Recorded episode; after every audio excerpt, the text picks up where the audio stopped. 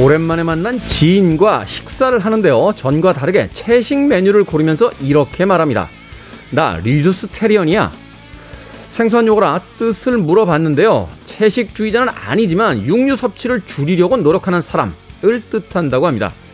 그 긴 의미 중에서 노력하는 사람의 귀가 솔깃해지더군요.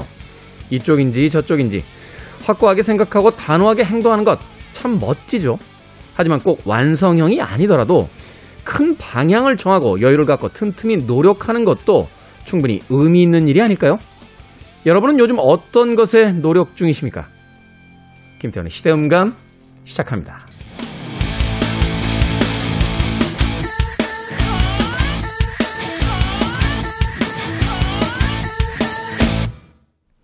그래도 주말은 온다. 시대를 읽는 음악 감상의 시대음감 김태훈입니다.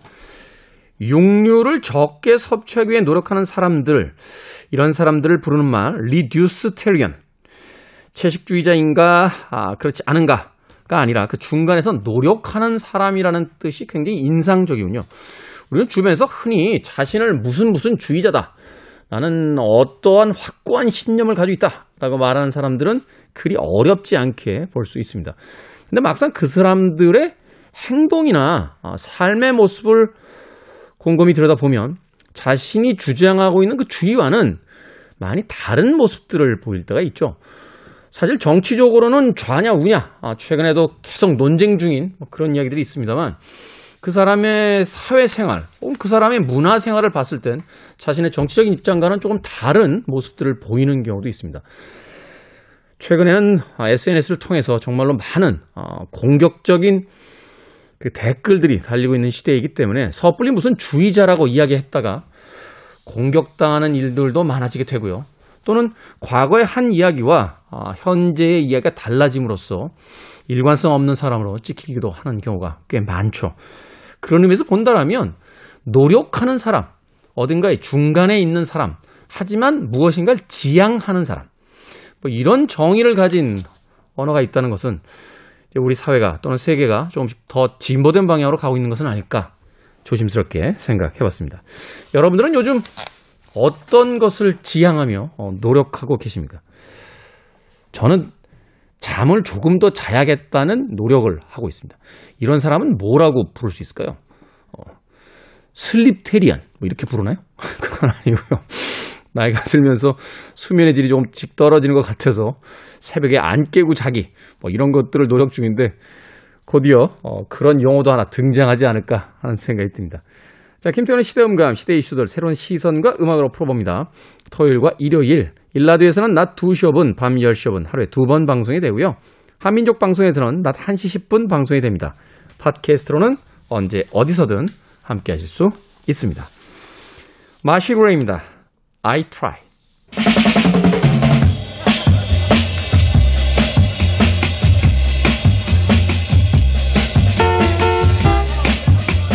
영화 5시부터 7시까지의 클레오로 유명한 누벨바그의 어머니, 프랑스의 영화 감독, 작고한 아네스 바르다는 이런 말을 남겼습니다.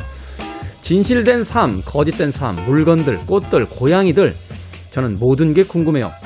당신의 눈을 열고 마음도 연다면 모든 게 흥미로워질 수 있습니다. 마음과 귀를 열면 흥미진진한 이야기가 가득합니다. 우리 시대의 영화 이야기, 시선의 시선. 영화 유튜브 크리에이터 채널 김시선의 김시선 평론가 나오셨습니다. 안녕하세요. 네, 안녕하세요. 김시선입니다. 자, 김시선 평론가 보면 뭐 극장 영화뿐만이 아니라 뭐그 IPTV 영화, OTT 영화 뭐 가리지 않고 네. 세상에 있는 모든 영화를 다 보고야 말겠다는 그 열정이 느껴져서 잡식하는 스타일이죠. 네. 네. 하루의 대부분을 영화를 보면서 지내지 않을까 하는 생각을 하게 되는데 네. 영화 말고도 네. 어, 일상에서 최근에 뭐 호기심이 생긴다, 흥미가 좀 느껴진다 이런 것들이 있다면 뭐가 있을까요? 아무래도 이제 코로나가 되면서 이제 집에 머무는 시간이 많아졌잖아요. 네. 그러다 보니까 요즘에 가장 관심이 있고 또 읽게 되는 책들을 보니까 공간에 대한 책들인 것 같아요. 공간. 네, 그래서 음. 저희 제 방이 이제 뭐뭐 뭐 책이라던가 뭐 이런 거에 아주 난잡해 있었는데 저는 SNS로 김선 평론가의 방을 살짝 봤어요. 네. 바닥 바닥 바닥부터 뭐 하여튼 아 그렇죠. 제 방하고 좀 비슷하더라고요. 네, 그냥 뭘 읽다가 놔두고 읽다가 놔두고 계속 그래가지고 네. 이제 한마디로 해서 난장판이 되어 있었는데 최근에 이제 뭐 그 공간에 관련된 책들을 또 읽으면서 좀 집의 분위기를 바꾸면 에너지가 바뀐다라는 이야기를 믿고 한번 네. 좀 대청소를 하면서 좀 공간을 바꿔봤습니다.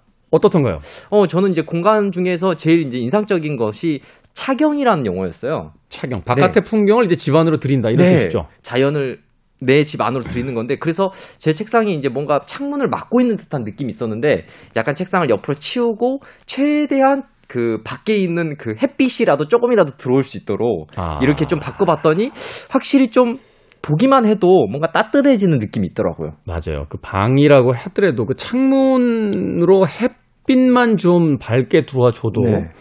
사실은 느낌이 달라지는데 생각해보니까 제 방에 있는 그 창문도 이렇게 착장으로 많이 가려져 있고 그나마 좀 이렇게 보이는 부분은 거기가 제 마스크 소독하는 데요. 네, 마스크도 아 정말 하루 종일 쓴 마스크 거기다 햇빛에다 말리거든. 어.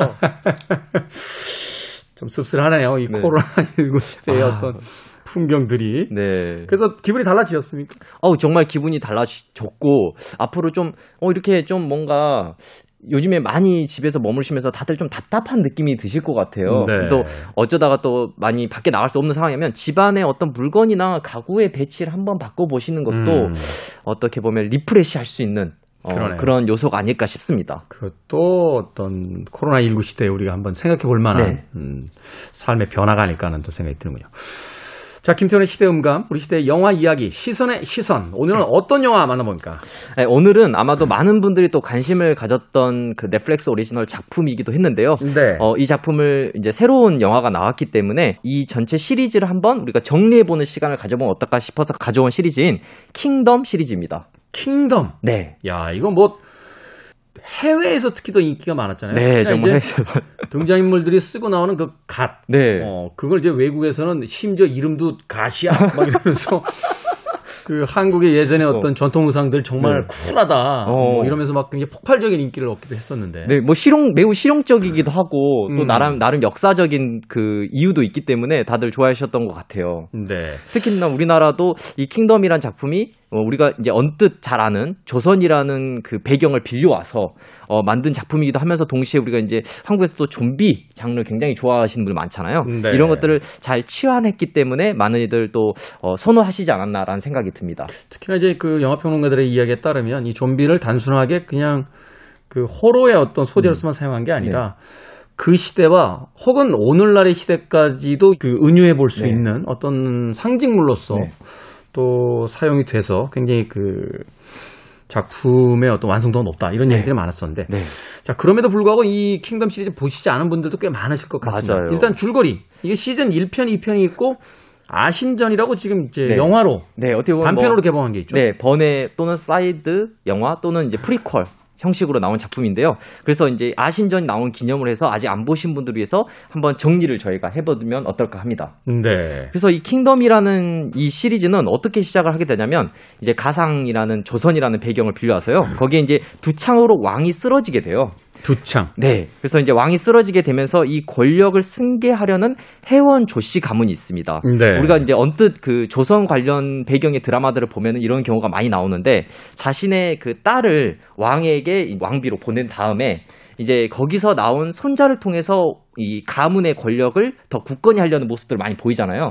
저희 예전에 그 역사 시간에 배웠던 것 같아요. 그 철종에게 네. 그 김문근의 딸이 시집을 네. 가면서 이제 외척 세도 아, 맞습니다. 안동 김 씨의 이제 세도 정치가 시작이 네. 된다. 뭐 이런 어떤 그 역사를 배웠던 기억이 있는데. 네, 바로 이게 이 세도 정치가 또 빌려 와서 썼다고 볼 수 있을 것 같은데요. 음. 이 해원 조씨 가문의 어, 조학주 대감과 계비 조씨 이 두 사람이 이제 권력을 그 왕자를 낳아서 승계를 하려고 하는데 네. 하필 왕이 쓰러져 버려요. 음. 근데 세자는 다른 사람으로 이제 있습니다. 세자 이창이라는 사람이 이미 정해져 있기 때문에 왕이 이제 멀쩡한 상태에서 자기들한테 이제 자기가 새로운 손자가 나오면 거기다 물려줘야 되잖아요. 그렇죠. 세자를 폐위하고 이 아이한테 세자를 주겠다 이렇게 돼야 되는데 왕이 두 창으로 쓰러져 버린 거예요. 그럼 이제 세자가 승계 1순위가 되잖아요. 네, 승계 1순위가 돼버리는 상황이 되잖아요. 그러니까 해원조 씨 가문 입장에서는 왕을 억지로라도 살려야 되는 상황이 벌어지게 됩니다. 아, 아직까지 그러니까 세자를 건너뛰고 이제 손주 쪽에서 바로 권력을 잡아야 되는데 네.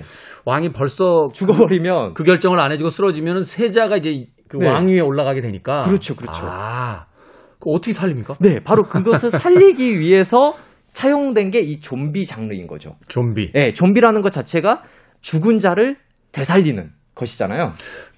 그게 원래 좀비의 그 기념비적인 작품의 제목이 Living Dead잖아요. 네. 어, 살아있는 시체들의 밤. 살아있는 네. 시체들. 네네. 그래서 이 좀비의 특성을 빌려와서 생사초라는 게 등장하게 되는데요. 생사초. 네, 생사초라는 이 식물을 먹게 되면 사람이 산다 라는 썰을 조학주 대감이 듣게 되고요. 대감이. 이 조학주 대감이 그걸 듣고 왕을 되살려야 되니까 이 생사초를 먹이게 됩니다. 왕에게. 네, 그렇죠. 그래서 왕의 생명을 유지하기 위해서 벌어졌던 이 욕망이 결국에는 조선 전체를 덮게 되는 그런 이야기로 흘러가는 게 바로 킹덤입니다. 뭐 구체적인 어떤 설명을 하지 않더라도 네. 영화의 어떤 이 줄거리 자체가 바로 우리 시대의 어떤 부분들을 이제 은유를 하고 있는지 네.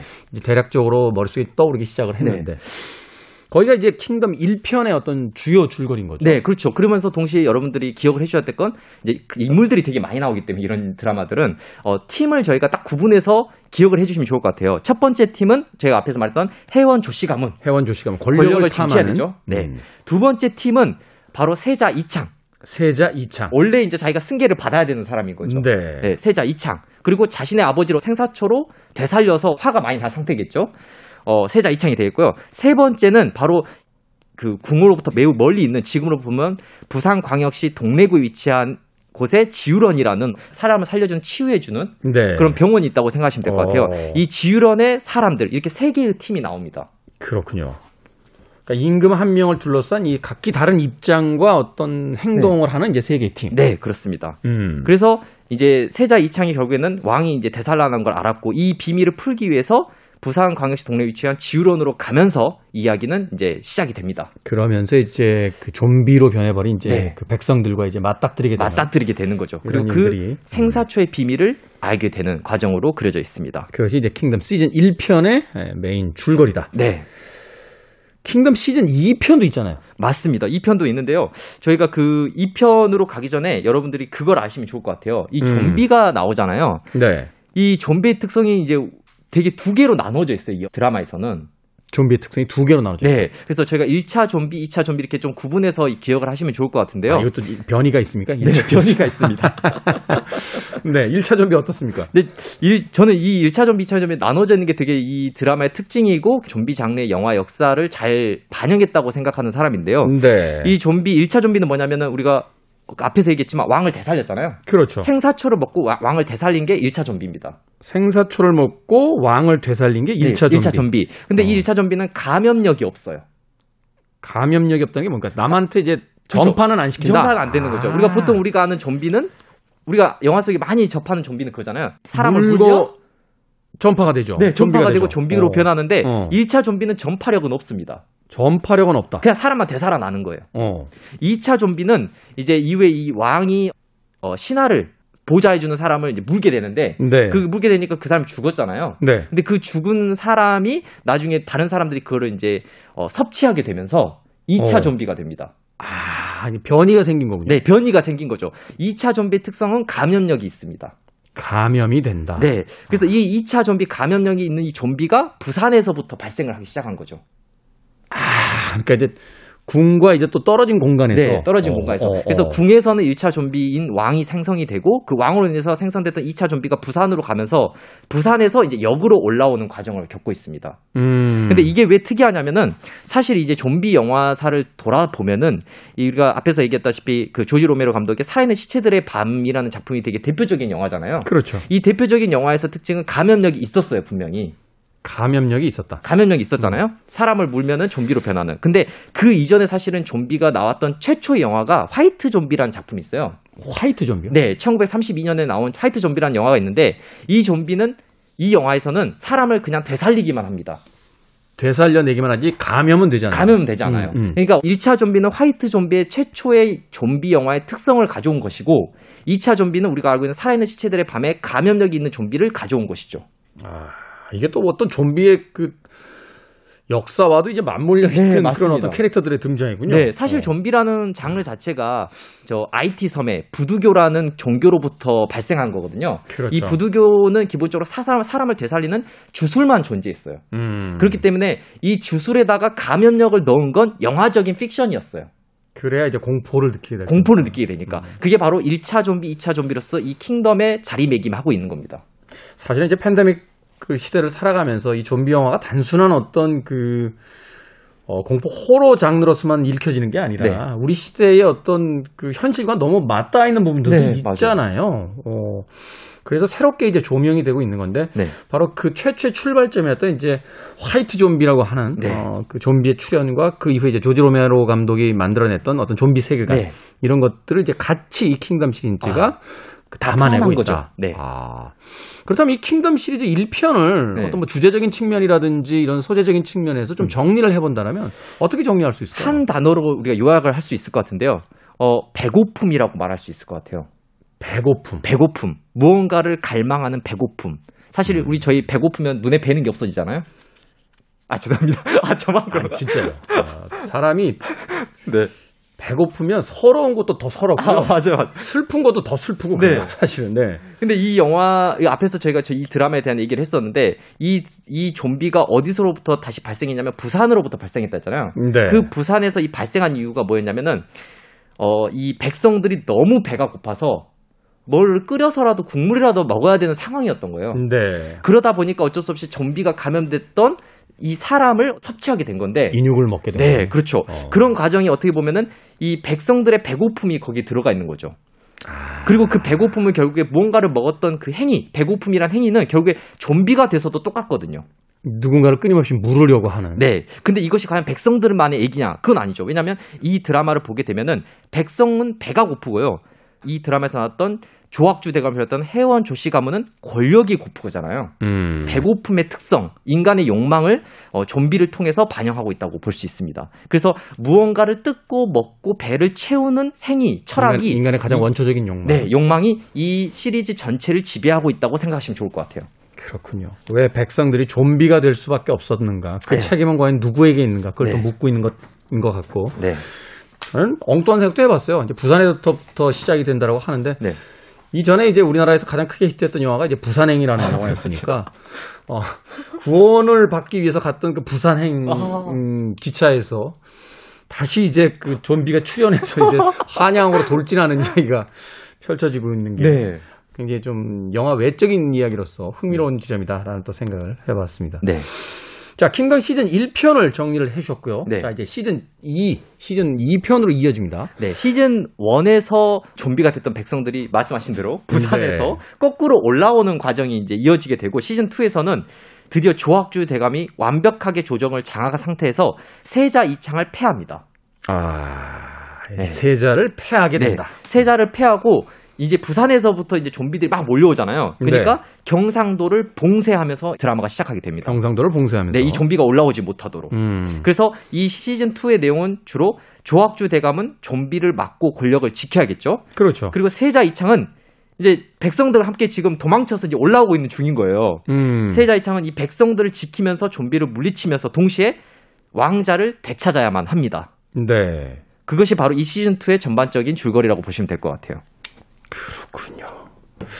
시즌 1편에서 이제 어떤 전체적인 세계관이 구축이 됐다면 시즌 2편에서는 그것을 향한 이제 결말을 내기 위해서 네. 달리는 부분이 핵심이 된다. 네, 킹덤 시즌 1에서 이제 그 네. 주제와 소재를 이제 관통하는 하나의 단어를 이제 배고픔이라고 이야기를 해주셨어요. 이 배고픔엔 참 여러 가지 의미가 있겠죠. 네. 사실은 이제 탄압받는 백성에 대한 어떤 서러움일 수도 있겠고 또한 그 부당한 어떤 어, 환경에 몰려 있는 어, 사람들에 대한 어떤 상징적인 단어일 수도 네. 있을 텐데 그럼 시즌 2에서는 핵심적인 단어가 뭡니까?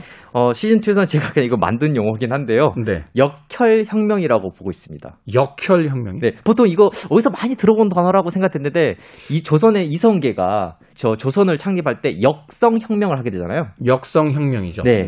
성을 바꾼 그러면서 음. 이제 나라를 창립하게 되는 게 이제 역성혁명이라고 볼 수가 있었을 텐데 네. 저는 이제 이 그거를 좀 차용해서 역혈혁명으로 좀 말을 했어요. 피를 바꿉니까? 네, 키를 좀 바꿨습니다. 피를 바꿔? 네, 피를 바꾼다. 그러니까 킹덤이라는 걸 직역을 하면 왕국이잖아요. 왕궁이죠. 이 왕국은 어떻게 지배가 되고 있냐면 피를 통해서 지배가 되고 있죠. 피를 백성들의 그 어, 죄 없는 백성들의 피를 흘리게 함으로써 유지를 하고 있죠. 그렇죠. 그럼으로써 유지를 하고 있고 동시에 피로 맺어진 사람들이 권력을 잡고 있잖아요. 그렇죠. 왕이라는 건 결국 피를 통해서 물려받게 되는 거고요. 네. 조학주 대가면 이 조씨 가문 역시 단지 피를 물려받았기 때문에 좋은 자리에 앉게 되는 거죠. 음. 그렇기 때문에 이 킹덤이라는 건 피를 통해서 완성되고 돌아가는 시스템으로 굴러가고 있는데 음. 여기에 문제가 생기게 됩니다. 바로 좀비가 등장한 거죠. 그렇죠. 좀비는 피를 보지 않습니다. 누구 피가 뭐 맛이 다르다고 해서 안 물고 이런 거 아니잖아요. 그냥 뭐 계급이 중요하지 않잖아요. 그렇죠. 그냥 그냥 무는 거잖아요. 그러니까 그게 무슨 말이냐면 조학주 대감이든 누구 됐든 그냥 좀비 눈에는 같아 보이는 대상인 거죠. 음. 그럼으로 그러니까 계급이 사라지고 어떤 신분의 천민의 어떤 개념이 사라지는. 네 그러면서 이 피로 만들어진 왕국을 이 좀비가 무너뜨리게 됩니다. 아. 그게 바로 역혈혁명이 아니겠냐 이렇게 저는 좀 생각을 하고 있어요. 역성 혁명이 아닌 성을 바꾸는 혁명이 아닌 네. 역혈 혁명. 역혈 혁명. 어떤 귀족의 혈관에 흐르는 피가 있다라고 네. 주장했던 그 계급을 뛰어넘는 네. 그런 어떤 어, 혁명을 바로 이 킹덤에서 이야기해주고 있다라고 네. 어, 김시선 평론가가 이야기를 해주셨습니다. 대표적으로 이 영화에서 이제 피로 상징되는 인물이 두 명이 등장하거든요. 네. 너무나 여러분 아시겠지만 세자 이창이겠죠. 세자 이창 왜냐하면 피를 통해서 왕을 물려받아야 되는 입장이 되는 거고요. 왕의 승계가 이어지게 네. 되고요. 그리고 이, 영, 이 드라마에서 굉장히 웃긴 캐릭터로 나오는데 어, 조본 파레라는 친구는 어, 사실 능력이 없는 친구예요. 어, 아무런 능력이 없는데 다만 조씨 가문에 어, 속해 있는 사람이기 때문에 좋은 자리에 앉게 되는 사람이거든요. 네. 이두 사람이 결국에는 이제 이 드라마 시즌 2 드라마 후반부에서 어떤 선택에 놓이게 됩니다. 그러니까 음. 피를 물려받았기 때문에 이 왕국을 유지시킬 수도 있을 거고요. 네. 아니면 바꿀 수도 있겠죠. 음, 시스템을. 그렇죠. 네, 그런 어떤 선택에 놓이는 것도 이 킹덤 시즌 2 후반부에 매우 중요한 요소라고 보시면 될 것 같습니다. 네. 줄거리를 쫓아서 킹덤 시즌 1편과 2편까지 소개를 해드렸습니다. 아마도 어, 어, 재밌겠는데? 라고 생각하시는 분들은 바로 이 그 드라마의 출연진들을 보시면 아마 아, 확고하게 한 번쯤 휴일에 몰아서 봐보자 라는 생각 드실 것 같은데 네. 주지훈 씨, 아, 네. 배두나 씨, 유승용 씨, 김상호 씨, 허준호 씨 아, 정말로 그 뭐라고 할까요? 그 당대에 예, 지금 대한민국을 대표하는 연기파와 아, 또 스타 배우들이 많이 출연을 하니까 네. 한번 좀 관심을 가지고 어, 네. 킹덤 어, 시즌 1과 시즌 2 네. 예, 한번쯤 어, 생각해 보시길 바라겠습니다. 음악 한 곡 듣고 와서 어, 이제 킹덤 그 최종회로 가는 어, 킹덤 아신전에 대한 이야기 또 나눠보도록 하겠습니다. 콜드플레이의 음악 중에서요. Till Kingdom Come 듣습니다. 김태훈의 시대 음감, 김시선 평론가와 함께하는 우리 시대 영화 이야기, 시선의 시선. 오늘은 넷플릭스 드라마 킹덤 시리즈에 대해서 이야기 나눠보고 있습니다. 자, 이제 그 최종 어, 시리즈라고 봐야겠죠. 킹덤 아신전. 네. 이건 이제 드라마 형식으로 되어 있는 게 아니라 단편, 영화적 네, 단편 형식으로 되어 있죠. 보시면 될것 같아요. 네. 어떤 작품인지 또 킹덤 시즌 1, 2와는 어떻게 이어지는지 먼저 좀 소개를 좀 해주시죠. 네. 사실 저희가 앞에서 이제 좀비 영화도 한번 살짝 들춰봤잖아요. 네. 근데 이 좀비 장르에 있어서 많은 관객들이 의심을 품은 게 하나 있습니다. 어떤 거죠? 혹시 어떤 건지 예상 가능하십니까? 좀비 장르에서 어떻게 계속 살아서 움직일 수 있을까? 맞아 그런 것도 그런, 있을 수 있고 거 아닌가요? 네. 왜 좀비가 어떻게 탄생하는 거지? 처음에 좀비가 어떻게 네. 탄생했을까? 좀비의 아. 기원이 뭐지? 라는 질문이 사실은 어, 대부분의 좀비 영화에서는 생략이 되어 있습니다. 그렇죠. 좀비의 조상은 과연 누구이냐? 네, 그냥 좀비가 나와요. 살아있는 네. 시체들의 밤도 역시 그렇고요. 그래서 이 어떻게 보면 이 킹덤이 시도했던 것 중에 하나는 저는 이제 그 어떤 좀비의 기원을 조선이라는 배경 또는 우리나라 식으로 하나 만들어냈다는 게 굉장히 특이한 지점이라고 생각하는데요. 네. 바로 앞에서 소개했지만 생사초가 좀비의 기원이라고 말을 하고 있잖아요. 네. 그렇다면 어, 모두가 그런 질문을 하게 될 것 같아요. 아, 그렇다면 이 생사초라는 건 도대체 어쩌다가 이 조학주 대감 손에 들어갔을까? 아, 그게 또 이제 중요한 어떤 영화의 주제가 되겠네요. 네. 어. 그래서 이 작품 같은 경우는 이제 킹덤 시리즈의 세 번째 작품이긴 하지만 네. 어, 프리퀄이라고 할 수 있는 말 그대로 이 킹덤 시즌 1과 2 전에 있는 이야기. 를 다루고 있습니다. 네. 이것도 역시 헐리우드 방식이네요. 네. 더군다나 이 킹덤 아신전은 그 전지현 씨가 이제 주연을 맡은 네. 거로 되게 화제가 됐었는데 네. 내용이 어떻게 전개가 됩니까? 아, 내용은 말 그대로 이제 킹덤에 저희가 부제로 아신전이 들어가 있는 것처럼 말 그대로 아신전. 아신이라는 어, 한 소녀의 이야기를 다루고 있다고 보시면 될 것 같아요. 아신전이라고 이제 했다는 건 말하자면 저 저 그 외전 같은 외전들이 이제 많이 네. 등장을 할 수 있겠다. 네. 또 다른 외전 등장할 그렇죠, 수 있다. 그렇죠. 이렇게 이제 이야기를 하는 거죠. 아, 이렇게 이야기를 또 만들어 가는 겁니다. 네. 저희가. 네, 네, 아신전. 네, 이거 뭐가 또 나올지 몰라요. 저희가 그, 그렇죠. 기- 기- 그래서 오늘 저희가 그 킹덤 전체를 한번 살펴본 이유가 이게 뭐가 나올지 모르기 때문에 네, 한번 전체 다 살펴본 건데 네. 이 아신전 같은 경우는 이제 크게 앞에서 저희가 킹덤을 이해했던 방식처럼 어 이제 크게 세 개의 부분을 이해를 해야 될 것 같은데요. 어 일단은 킹덤 아신전 같은 경우는 그 오래전에 100년 이상 출입이 금지된 장소인 폐사군이라는 지역이 있다는 사실로부터 시작합니다. 폐사군이라는 지역이 네. 있다. 폐사군은 이제 북방에 위치하고 있고요. 네. 어, 한마디로 말하면 여진족이 살고 있는 그 경계선 위와 그리고 조선의 땅이라고 볼 수 있는 그 밑, 그 사이에 폐사군이란 지역이 있다고 생각하시면 될 것 같아요. 가상의 지역이죠. 네. 이 폐사군이란 지역은 어, 100년 이상 출입이 금지됐다고 했으니까요. 역사 속, 음. 역사적으로도 그런 기록이 있거든요. 아 그래요? 네네. 그렇기 때문에 한번 상상을 해볼 수 있는 거죠. 100년 동안 사람이 안 살면 과연 거기 뭐가 있을까? 어떤 일이 있었길래 네. 100년 동안 출입이 금지됐을까? 네. 또 출입이 금지돼 있는 동안 무슨 일이 있었을까? 네. 하다못해 저희가 그냥 간단하게 생각했을 때 남과 북 경계 사이에 어 굉장히 그 사람이 아- 안 살고 있는 수십 년도 안 살고 있는 지역이 있잖아요. 네. 거기에 정말 많은 뭐 동식물이 있다 이런 얘기들이 많잖아요. 그렇죠. 이제 그 DMZ가 사실은 이제 생태계의 보고다 뭐 이런 네. 이야기도 하죠. 네. 어. 그럴 정도이기 때문에 그걸 약간 생각해 보시면 될 것 같아요. 그래서 음. 이 폐사군 안에는 뭐가 있을지 모르는데 어쩌다 보니 이 아시리안 소녀가 뭘 하나 발견하게 됩니다. 음. 바로 생사초라는 걸 발견하게 돼요. 이 아신이라는 그 주인공 여자 네. 여성이 왜 발견하게 됐냐면 사실은 이제 이 아신이라는 소녀는 그 조선과 여진족 사이에 성저 야인이라는 중간다리 역할을 하는 이제 사람들이 있는데 네. 여기에 이제 불황민의 부족장의 딸이에요. 근데 음. 딸인데 자기 엄마가 너무 아프니까 어 이 엄마를 거 어떻게 이 기력을 회복하게 할까? 그런데 들은 바로는 폐사군 지역에 산삼이 많더라. 어. 그런 얘기를 듣고 엄마를 살려야지. 저 이런- 금지된 구역에 네. 그 약초가 있다. 네, 약초가 있다. 그래서 하, 우리 엄마 내가 살려야지. 그래서 갔는데 이상한 무슨 그 국시당이나 어떤 동굴을 하나 발견하고 거기에 이 사람을 살리는 풀이 있다. 뭐 이런 어. 문구가 적힌 걸 발견하게 되고 생사초를 발견하게 됩니다. 그러면 이제 최초의 어떤 생사초의 이제 전달자 네. 바로 그 아신 이제 전전 씨가 연기하는 그 아신이라는 인물이 되는 거군요. 네, 맞습니다. 어. 자 거기서부터 이야기는 어떻게 이제 전개가 됩니까? 이제 거기서부터 어떤 이야기가 전개가 되냐면 이제 조선 입장에서는 이 번호불하게 살고 있는 성저 야인, 이 아신이 속해 있는 이 부족을 통해서 여진족을 경계하고 있었거든요. 네. 근데 이런 여진족을 경계하고 있고 여진족은 어떻게든지 조선으로 이제 들어오려고 공격을 해오려고 여러 가지 생각을 하고 있던 차에 중간다리 껴 있는 거죠. 고래 등살에 이제 새우가 껴 있는 격인 거예요 지금. 음. 그러면서 이래서 이 야신이라는 부족이 희생을 당하게 되고 나중에는 이제 이 야신이라는 소녀가 복수를 하게 되는 과정으로 가게 됩니다. 음. 그것이 이 야신전의 어, 형태라고 보시면 될 것 같아요.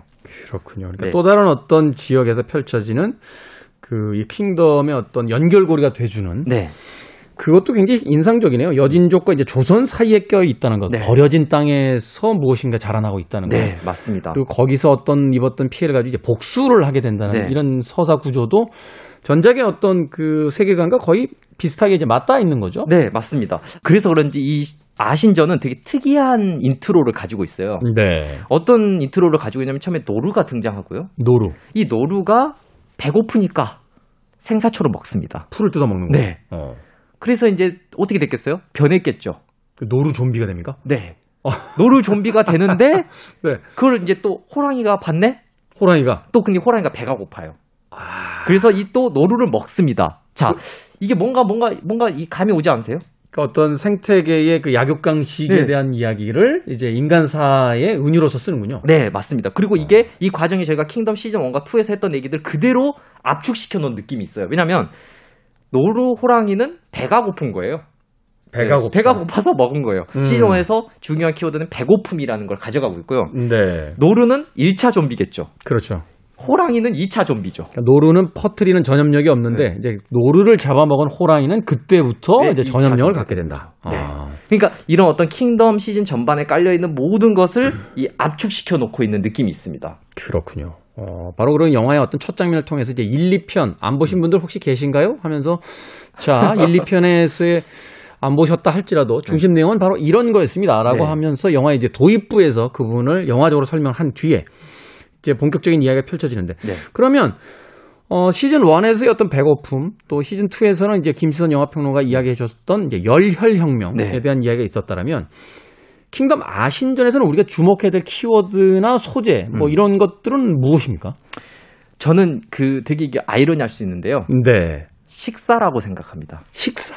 식사. 먹는 식사? 식사. 네. 식구. 식사. 식구. 그러니까 식사. 우리가 사실은 우리 한국의 전통적인 느낌이 뭐냐면 밥을 먹는 사이 가족이다. 식구. 이런 게 있잖아요. 그렇죠. 이 아신전을 보게 되면은 어떤 이야기가 나오냐면은 굉장히 이야기를 이제 확장시켜 나가거든요. 음. 어, 킹덤 시즌 1, 2만 해도 우리가 발견할 수 있는 거는 역혈혁명을 얘기했지만 네. 어떤 계급 간의 구조, 사회 시스템에 대한 문제를 좀비를 통해서 들여다봤다면 음. 이 킹덤 아신전은 좀 더 넓게 사람에 대한 이야기를 하는 거죠. 우리는 왜 동물이 아닌가? 우리는 왜 좀비가 아니고 사람인 것인가? 어. 그거에 대한 전반적인 근본적인 철학을 던지는 작품이에요. 그래서 이 킹덤 아신전에 시작을 하게 되면은 그 버노 브락의 아버지가 이제 그 부족장이잖아요. 네. 처음에 뭐로 시작하냐면 돼지를 도륙하면서 시작합니다. 음. 이제 도축을 하는 거죠. 먹기 위해서 네. 하층 계급을 보여주고 있는 거예요. 가장 밑바닥에 있는 계급을 보여주고 있는 건데 나중에 이제 버노 브락이 희생당하게 되면서 이 전지현 연기하는 아시는 그 조선 군영에 들어가서 돼지나 동물들이 살고 있는 곳에서 머물게 됩니다. 네. 그러니까 어떻게 보면 돼지라는 키워드, 동물이라는 키워드 여기에 이 사람이 들어와서 살게 되는 거예요. 그러네요. 가장 하층 계급인 음. 거죠. 음. 근데 이 동물 같은 것들을 생활을 하던 아신이 결국에 나중에 복수를 하게 된다잖아요. 네. 복수를 했을 때 이 아신이 사용하는 방법은 어, 아, 이 스포가 돼서 말할 수는 없는데 아, 아신은 생사초를 발견했잖아요. 네. 그 생사초를 활용해서 이제 복수를 하기 시작하는 거예요. 아. 근데 제가 왜 식사라는 말을 했냐면 어, 이 아신은 앞에서 말했지만 가족을 살리기 위해서 생사초를 발견한 꼬마잖아요. 네. 그러니까 그 버너브락에 살고 있는 이 사람들은 사실은 어떤 고래 들끼리 싸우는 거에 관심이 없고 그냥 그저 생존만 네, 생존 그냥 사람으로서 행복하게 살고 싶었던 거 그것밖에 없었던 거예요. 같이 맛있는 거 나눠 먹고 이런 행복함 가장 인간의 본처적인 행복감이란 건 사실 우리가 앞에서 킹덤 시즌 1에서 배고픔이 굉장히 안 좋은 의미처럼 보였지만 음. 사실은 이 배고픔을 느끼고 같이 맛있는 걸 나눠 먹는 이 식구야말로 인간이 느낄 수 있는 가장 큰 행복이잖아요. 그죠 식탁에서의 어떤 웃음소리 같은 것들이 이제 행복한 어떤 가정을 그 네. 상징적으로 보여주는 장면이기도 하니까. 네. 근데 그거를 결국 무너뜨리게 됐고 음. 그것을 되찾기 위해 어, 아시는 이제 생사초를 활용하게 되거든요. 네. 그래서 이 영화에 제가 이제 스포라서 말할 수는 없지만 이 영화의 후반부를 보시게 되면 이 식구, 식사 이거에 대한 개념이 들어가 있는 그 플래시백 같은 장면들을 보실 수 있습니다. 음. 그래서 이 영화 자체를 통해서 이 어떻게 보면 김은희 작가는 이 조선이라는 테두리 이때까지 우리가 했던, 말했던 계급을 통한 어떤 조선 이런 시스템에 대한 이야기를 넘어서 그냥 사람에 관한 이야기를 하고 싶었다고 하거든요. 사람에 관한 이야기를 음. 하고 싶었다. 네. 음. 그러네요. 어, 사실 이제 그 여러, 어, 그 영화라든지 드라마에 대한 작법에 대한 그 책들이 많이 남아 있습니다. 음. 뭐 아리스토텔레스의 시약부터 어, 시작해서 뭐 수많은 책들이 있는데 음. 그 책들이 이제 소개하는 드라마란 과연 무엇이냐라는 정의에 따르면 일상을 훼손당한 주인공이 다시 그 일상을 회복하기 위해서 고군분투하는 이야기. 음. 네. 그것이 바로 드라마의 가장 기본적인 구조다라는 네. 이야기를 하게 되는데 그런 의미에서 이 킹덤 아신전은 하나의 완벽한 그 드라마적 세계관을 가지고 있는 거네요. 네, 맞습니다. 가족들과 단란하게 밥을 나누고 어, 아주 일상의 평화를 누리고 있던 어떤 꼬마 불악 네. 혹은 주인공이 그것을 자신이 의도하지 않은 어떤 이유를 알 수 없는 타인의 어떤 그 영향에 의해서 훼손당한 뒤에 네. 그들에게 그 일상을 훼손에 대한 복수를 감행하고 다시금 과거의 일상으로 돌아가고자 하는 고군분투. 네. 그래서 이 아신의 특이한 점은 대사로도 나오는데요. 조선이든 여진족이든 다 파멸시키겠다는 말을 해요. 음, 이, 치- 이 아신에게 있어서 국가라는 개념은 중요하지 않, 않은 거죠. 그렇죠. 네. 어, 왜냐면 내 행복을 깨뜨렸기 때문에. 사회적 이도일록이라는 건 별로 중요하지 않다. 네, 국가라는 개념은 중요하지 않아. 킹덤 시즌 1, 2는 왕국에 대한 개념을 분명히 하고 있었는데 여기서는 네. 왕국이 중요하지 않다는 거예요. 음. 어. 그더 위의 가치가 있는데 그 위의 가치를 깨뜨렸기 때문에 그것을 회복하기 위해서 아시는 복수를 해야 되는 거고 음. 그렇기 때문에 좀비를 바라보는 그 생각 자체가 완전히 다릅니다. 다르다. 킹덤 시즌 1, 2에 있던 인물들은 키- 좀비를 그냥 배고프고 굶주린 어떤 괴물, 크리처로만 봤다면 네. 이 아시는 어떻게 보면 이 좀비가 가족인 거예요. 음. 왜냐하면 배고픔에 의해서 저렇게 괴물처럼 변해버린. 네 가족인 거예요. 음. 그러네요. 어, 오히려 시- 시기적, 그 시간적 배경은 더 과거로 갔습니다만, 이야기가 내포하고 있는 주제는 좀 다르네요. 네. 킹덤 1, 2편은 사실 이제 국가주의에 대한 어떤 네. 이야기들이 주로 펼쳐졌더라면, 킹덤 아신전은 이제 개인, 국가주의에 이제 반하는 네. 어떤 개인의 어떤 그 자유에 대한 이야기, 뭐 이런 것들이 이제 주제로서 담겨 있기 때문에, 네. 어, 좀 더 확장된 어떤 세계관을 만날 수 있지 않나 네. 하는 생각도 해봤습니다. 자, 킹덤 시리즈 앞으로 어떻게 될 것 같습니까? 아, 앞으로도 계속해서 외전들 혹은 뭐 킹덤 시즌 3 뭐 이런 것들이 나올까요? 아 그럼요. 지금 뭐 아주 이야기를 펼쳐놨잖아요. 음. 뭐 북방으로도 가고 남부로도 가고 심지어 뭐까지 할수 있냐면 제가 앞에서 말했던 생사초가 어떤 동굴, 동굴에서 그 어, 마치 그 이집트의 낙서를 보듯이 네. 이런 풀이 존재했다. 이런 얘기를 했잖아요. 잠깐만 이집트의 낙서라니요. 아, 죄송합니다. 이집트에 어떤 예, 문양들이 적혀 있잖아요. 아, 죄- 죄송합니다. 네. 아, 그, 그분들은 또 낙서를 했을 수도 있어요. 네, 제, 제 생각입니다. 아니, 근데, 그건 피라미스 이렇게 정성스럽게 다 아, 이렇게. 해주신 건데 그걸 낙서 낙서라니요. 어, 네. 굉장히 어떻게 보면 이게 오래, 아주 오래오래 옛날, 옛날 했죠. 이런 게 있잖아요. 그렇죠. 그렇다는 말은, 잠깐만, 이 생사초가 조선에서 시작된 게 아닐 수도 있는 거잖아요. 음. 고려. 그 이전에 대한 이야기도 할 수 있는 것을 열려놓은 거기 때문에 더 많은 이야기를 할 수 있는 것도 분명히 있고요. 음. 네. 그렇다면 일단은 이제 우리가 나머지 얘기는 어떻게 나올지 모르니까 어, 단편적으로 이제 궁금했던 건 다시 이게 프리퀄이기 때문에 시즌 2가 결국에는 이 시간 순으로 마지막이잖아요. 그렇죠. 킹덤 시즌 2에서 세자 이창과 어, 우리가 이제 봤던 아신 네. 전지현이 어, 만나게 되는 과정으로부터 이제 시작할 거라는 느낌이 와요. 음. 그래서 결국에는 이 두 사람의 대립. 과연 이 둘은 어떤 대립을 할 것인가가 바로 시즌 3의 이야기라고 보여질 것 같습니다. 음. 그리고 세자 이창은 앞에서 얘기했다시피 어떤 사람이냐면 아직은 왕국이란 개념을 갖고 있는 사람인 거예요. 그러네요. 킹덤이란 가- 개념을 갖고 있는 사람인 거고 네. 그게 중요한 사람이고 이 좀비라는 건 없어져야 되는 존재인 거예요.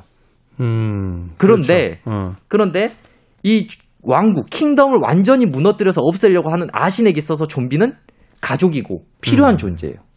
그 이제 말하자면 이제 주인공의 시점이 변화되는 거네요. 네. 어, 인간의 시점에서 이제 좀비를 공격하는 것이 시즌 1, 2에 있었다라면 네. 아신전에 가게 되면 이제 좀비 쪽의 입장에서 인간이 만들어낸 저 공허한 어떤 왕국을 쳐다보는 이제 시선으로 바뀌었으니까 이두 아. 개의 대립이 이제 시즌 3에 펼쳐질 이야기라고 추정이 됩니다. 그렇군요. 과연 김시선 평론가의 그 이야기가 아, 실제로 어, 시즌 3에서 반영이 될지 네, 네, 네. 지켜보도록 알게 하겠습니다. 알겠습니다. 흥미로운 2021년 후반부가 되지 않을까 하는 생각이 드는군요.